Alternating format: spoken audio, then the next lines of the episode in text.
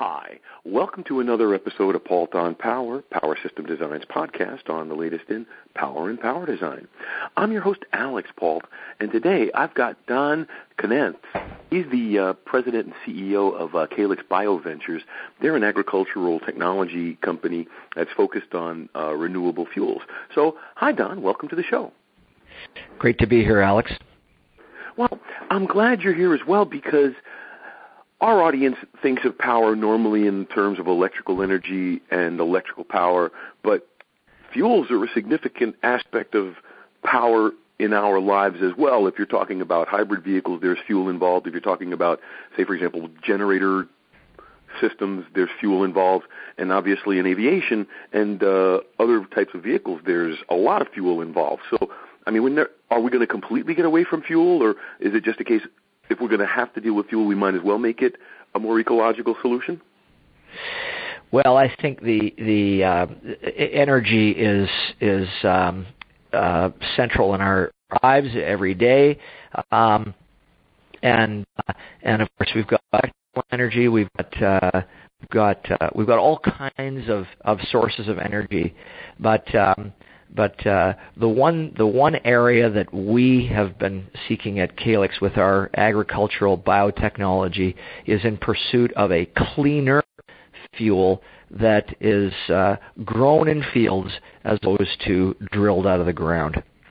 Mm-hmm, mhm, mhm. And obviously there are advantages to that. Um, why don't you go? I mean, give you an opportunity here to really go over some of the re- true advantages to the end user and to the infrastructure from going with that route.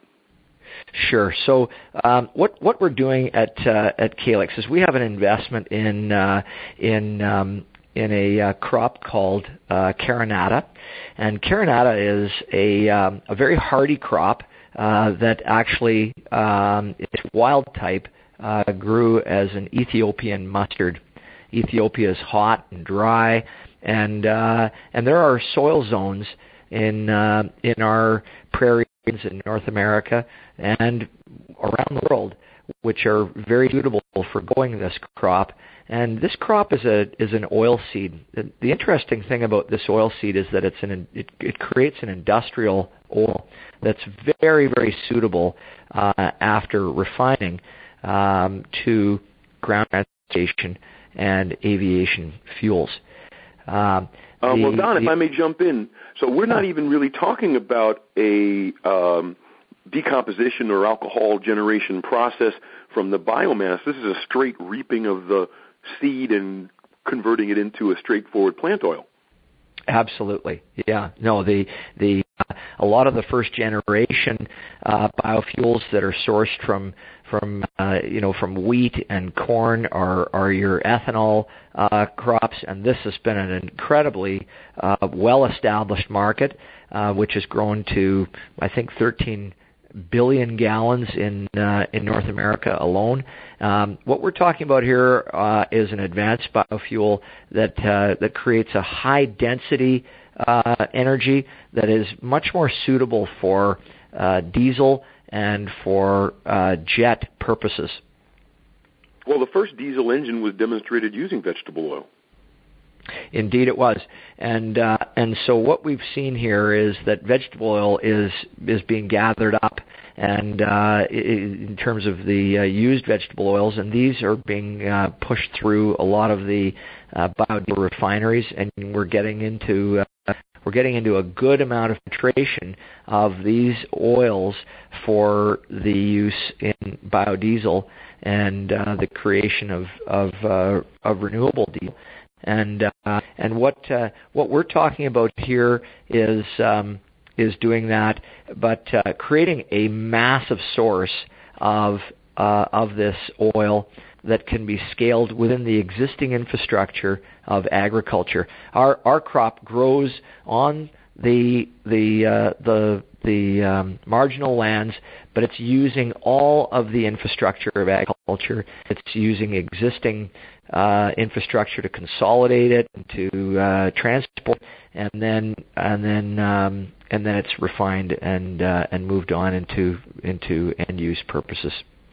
Mm-hmm. Well, Don, I mean, the, the ability to express oil from a seed has been around in our technology for over a thousand years, I would guess. Yes. The difference here is that uh, this is going to be the first non-food oil, and as a result, it's a bit of a designer oil in that it has a long carbon chain, and the long carbon chain gives the uh, gives the crop uh, very dense energy, and it also gives the crop high yields in terms of what comes out of the refining process. Um, so it's a pretty exciting uh, it's a pretty exciting crop. The other thing is we're not substituting a food grade crop and food oils, and we're not we're not taking food products and pushing them into to machines. So we're getting away from this whole food versus fuel debate. Um, an industrial oil allows us to grow it on marginal lands, which are our lowest cost production zones, and uh, and use it for industrial purposes. And it would even, I mean, and it would also be much more amenable to genetic manipulation because if you're just doing it to make it either a denser or like a multi-weight vegetable oil, you could do it and nobody's worried that it would get into the food system. Well, that's true. There, the, the, there is uh, there is a lot of application for genetic modification here. However, you should know that, uh, and, the listeners should know that we that while we have pursued some of them in a laboratory to to uh, express different genes and to to show different traits and derive uh, better profile in terms of our products. Um, we're using the co-product once we crush the seed and, and take the oil out. We're using the co-product as a 10% cattle feed and uh, and this is approved by the United States Department of Agriculture. So it's not really in our interest right now to pursue a genetic modification. The other thing is we don't want our crop, which might be genetically modified, we don't want it blowing into the next field, um, which might be a conventionally bred uh, wheat or a conventionally bred uh, crop of some other you know uh, source. Uh, don't want it blowing around. And so we have a an immediately addressable market, uh, and we have a fantastic product that's just conventionally bred, um, and we're we're a ways for, uh, from from getting into uh, GMO. Got it, got it. And from what you say, it makes uh, complete sense. And then again, as you point out, it's a mature crop. You can get oil out of it now. There's no fancy processing required, and you can go straight from crop to fuel with uh, and you and you get some leftovers you can feed cattle. You can't beat that. It, you know what? Everything gets used. We're trying to create a very, very environmentally um, and uh, um, worthy product, a sustainable product that uh, that is um, scientifically verified, economically viable, and uh, and good for the environment, and and uh, and that and that you know is not going to be petroleum derived fuels burnt at uh, at altitude once we once we get into the jet market. We're trying to cut our teeth right now in the biodiesel and ground, ground transportation fuels, but let's face it, the the biggest uh, the biggest market for our crop downstream is when the fully developed uh, mandates and requirements for a cost competitive alternative to petroleum derived fuels that is far better for the environment and has a much cleaner emissions. We've actually flown a twin engine jet with no engine modifications on this crop and uh, we did it with no blending uh, at all. And the other thing that was really exciting was right behind it we flew another plane that had sniffer probes that picked up the emissions signature, and uh, this was all done through the National Research Council Flight Research Laboratory. All the analysis brought up tremendous improvements in environmental um, uh, waste and in what was being burnt at altitude. So uh, you know, 50% less particulate coming out the back end of the jet, and uh, and of course a totally cleaner uh, fuel being burned.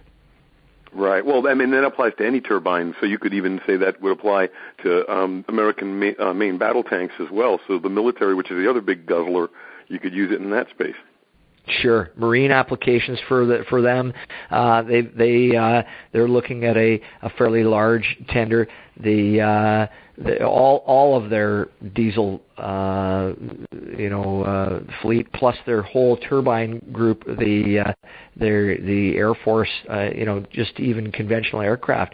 And what we're what we're looking to do here is to is to show the world that we have demonstrated a viable alternative to petroleum derived fuels, which can be grown in a field and burned into a turbine engine with no engine modifications. Interestingly, uh, we had a 1.5% fuel efficiency on that flight. So, uh, so we're even getting better gas mileage out of this stuff. Great, Don. Now, where can people go to get more information? So uh, our website is calyxbio.com. That's C A L Y X B I O dot com. calyxbio.com. Excellent. Well, and I always give my interviewees an opportunity to leave their final thoughts with the audience, give them the last word. So, what would you like to leave our audience with as a final thought before we close out the episode? Well, I would leave with this that uh, that we just recently attracted to our team um, this CEO of the largest biodiesel um, facility in North America. He used to be a pilot before he uh, he started in the bioenergy space, and uh, I think his words were, "I just didn't want to be flying planes around pulling." Swimming pools full of jet fuel through the turbine engine and burning it into the environment. And when he saw this stock and the compelling possible here, I think there's a real opportunity to change the way that the world views transportation fuels, and I'm very excited to be a part of it. And I hope that uh, I hope that listeners will uh, will go and and uh, and check us out.